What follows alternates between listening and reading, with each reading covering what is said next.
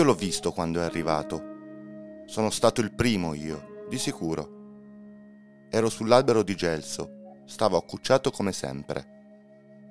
Perché ho la gamba così, non significa mica che non so arrampicarmi, anzi, io salgo sugli alberi come uno scoiattolo. Ero sull'albero e ho visto una sagoma bianca che avanzava lenta, sollevando polvere dalla stradina che porta fuori paese, dove c'è l'ansa del fiume e le staccionate degli ultimi campi. Ero sull'albero e l'ho visto. Sull'albero ci sto spesso, quasi sempre, per via degli altri, è ovvio. Loro, nessuno di loro sa arrampicarsi come me.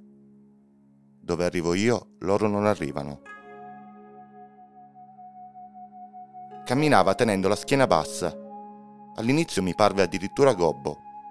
Poi vidi che aveva una borsa gonfia e delle scarpe buffe, ma più di tutto il cappello, floscio e con una piuma. Era strano. Mentre si avvicinava al mio albero, sentì il suo fischio. Era una melodia che non avevo mai sentito. Ormai vicino a me, non so come, mi venne voglia di gettargli qualcosa addosso e così feci. Staccai una castagna e la lanciai. Lo colpii in testa, su quel cappello brutto. Lui si fermò, alzò lo sguardo e mi vide. Non disse nulla e neanch'io. Mi sorrise, ma non era un sorriso buono quello. Mi lasciai cadere come solo io so fare raggiungendo i rami più bassi. Un ultimo salto e corsi via. Corsi, per modo di dire, per quanto mi permette la mia gamba. I ratti in paese erano giorni che scorazzavano e infestavano tutti i luoghi, le case, i granai, le strade, le soffitte, i pozzi. I fuochi non servivano a niente. I ratti sono furbi e sono molti nel villaggio nessuno sapeva più che fare. Gli uomini, anche mio padre e mio fratello, si dividevano in turni, di giorno e di notte, per cacciare quelle bestie. Ma per quante ne ammazzassero, il doppio spuntava fuori come dal nulla e ci mangiavano il nostro cibo e rovinavano i raccolti e tanta gente era stata morsa e si era ammalata e qualcuno poi moriva.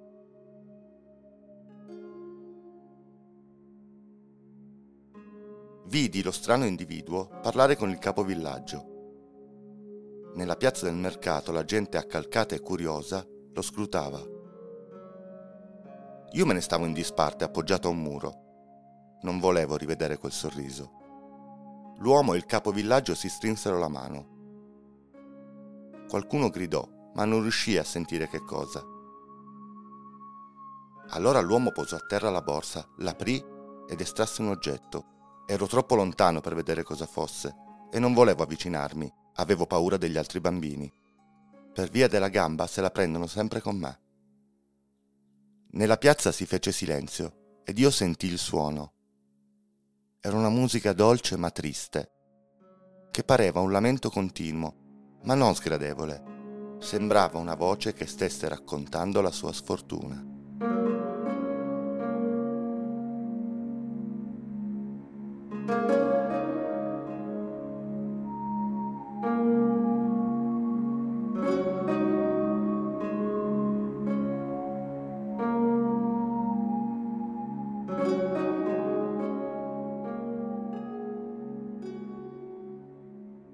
Nessuno seppe dire come fosse possibile, ma i ratti cominciarono a uscire, tra le grida delle persone del villaggio. Uscivano dappertutto e di corsa, spingendosi, scivolando e montando uno sull'altro. Era una corsa pazza verso l'origine di quella musica. L'uomo, nonostante quei topi che si avvicinavano e il caos delle persone che fuggivano, non smise di suonare. Lo vidi bene perché io non scappai. Non ho paura dei topi, ma solo degli altri bambini. Aveva il flauto in bocca e suonava con quel sorriso che ormai gli conoscevo. I topi erano a migliaia, tutti nella piazza del paese. Una massa nera che si infittiva, come una coperta molle bagnata stesa al vento. In mezzo a quel suonatore circondato. Iniziò a camminare lentamente e i topi gli si aprirono davanti a fargli strada. Sempre suonando si diresse fuori dal paese, portandosi appresso i ratti. Mi arrampicai sul tetto del granaio di casa mia e sotto la luna piena vidi questo strano corteo. Un uomo, vestito di bianco e con un cappello floscio in testa, che suonava un piffero, mentre un fiume lunghissimo, come un fango nero, lo seguiva squittendo. Scomparvero quando la stradina faceva la curva sull'ansa del Weser. La gente tornò in piazza incredula e attonita. Non c'erano più ratti. Tutti si abbracciavano, ridevano e alte grida si levarono. Si accesero luci e sembrava giorno. Mai avevo visto il mio paese così felice. Iniziò una festa che durò tutta la notte.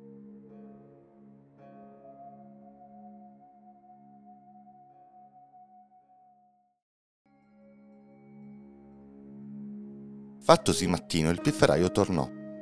Alle prime luci del giorno appariva più pallido ancora, con quei suoi abiti bianchi dai riflessi rossastri e blu. Era magro e non aveva più in bocca il flauto. Gli uomini del villaggio ed anche molti bambini erano ubriachi marci quando lui si avvicinò. Ridevano forte e lo indicavano col dito. Dal tetto del granaio li sentii gridare, farsi rossi in viso e alzarsi minacciosi dalle panche e dalle botti sulle quali stavano seduti. L'uomo non disse nulla, stette immobile, mentre una decina di loro gli si faceva avanti minacciosa, spintonandolo e mostrandogli il pugno. Mi parve solo che rifece quel sorriso, quello che già fece a me e che non era un sorriso buono. Ad un certo punto si voltò e si incamminò verso il fiume, lentamente scomparve ed ancora gli uomini ridevano, battendosi le mani sulle spalle e cantando canzoni storpiate. Scesi dal tetto e passando dal vicolo dietro l'osteria arrivai a casa. Mi misi a letto tremando come se avessi la febbre. Mi svegliarono le campane della chiesa. Rintoccavano forte a festa. Oltre la finestra sentii il vociare confuso della gente e i loro passi veloci sulle pietre. Mi affacciai e vidi tutto il paese che, vestito a festa, si dirigeva verso la chiesa. Erano tutti allegri. Scesi anch'io, ma non entrai in chiesa. Davanti al sagrato, infatti, c'erano tutti i bambini del paese. Stetti vicino al pozzo, pronto a scappare nel caso questi mi avessero visto. Trasalì quando sentii la voce. Vuoi sentire un po' di musica? disse il pifferaio alle mie spalle. Aveva quel sorriso e le sue mani ossute reggevano il piffero. Io non seppi che dire. Lo guardai fisso e un po' avevo paura. Lui mi sorpassò, diretto alla chiesa. Pensai che se gli uomini lo avessero visto, di sicuro lo avrebbero picchiato, ma gli uomini e le donne erano tutti in chiesa. Solo i bambini lo videro. Si alzarono dalla scalinata e non so dire se anche a loro lui chiese la stessa cosa che aveva chiesto a me. Forse sì, perché immediatamente attaccò a suonare la canzone che aveva stregato i ratti. Da dove stavo io la sentivo appena, ma la riconobbi. Gli altri bambini si immobilizzarono, gli occhi sbarrati, le mani sui fianchi. Tutti lo ascoltavano con attenzione. E quando lui iniziò a camminare, loro gli andarono dietro. Mi raggiunsero dopo poco e nessuno di loro sembrava badare a me. Adesso la musica era forte, si spandeva nell'aria e sembrava ricoprire ogni cosa nel paese e nella mia testa. Sembrava davvero una voce. Quella musica parlava. Ed io capivo, capivo che dovevo seguirla.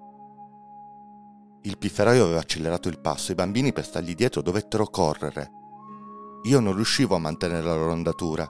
Mi sforzai, strascicai la mia gamba meglio che potevo, perché stavo perdendo quella musica si stava allontanando da me, mentre tutti gli altri l'avevano addosso, la sentivano bene, ci erano immersi.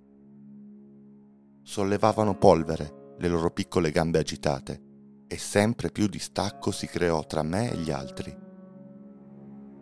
Cercavo di tendere le mie orecchie, ma della melodia ormai non afferravo che qualche nota sparsa, qua e là. Li vidi arrivare alla curva della strada e superarla. Avevo il fiatone e la gamba mi doleva. Mi chinai per prendere fiato. Quando alzai la testa c'era solo polvere, solo silenzio. Tornai in paese e mi nascosi in cantina. Da lì sentii tutto. Le prime grida di richiamo, i dialoghi concitati, i passi frenetici, la rabbia, la disperazione, i pianti delle madri, le voci dure e spesse dei padri non uscii fino a che non si fu fatta notte. Mi arrampicai attraverso l'edera fino alla mia stanza. Sono bravo ad arrampicarmi, nonostante la gamba.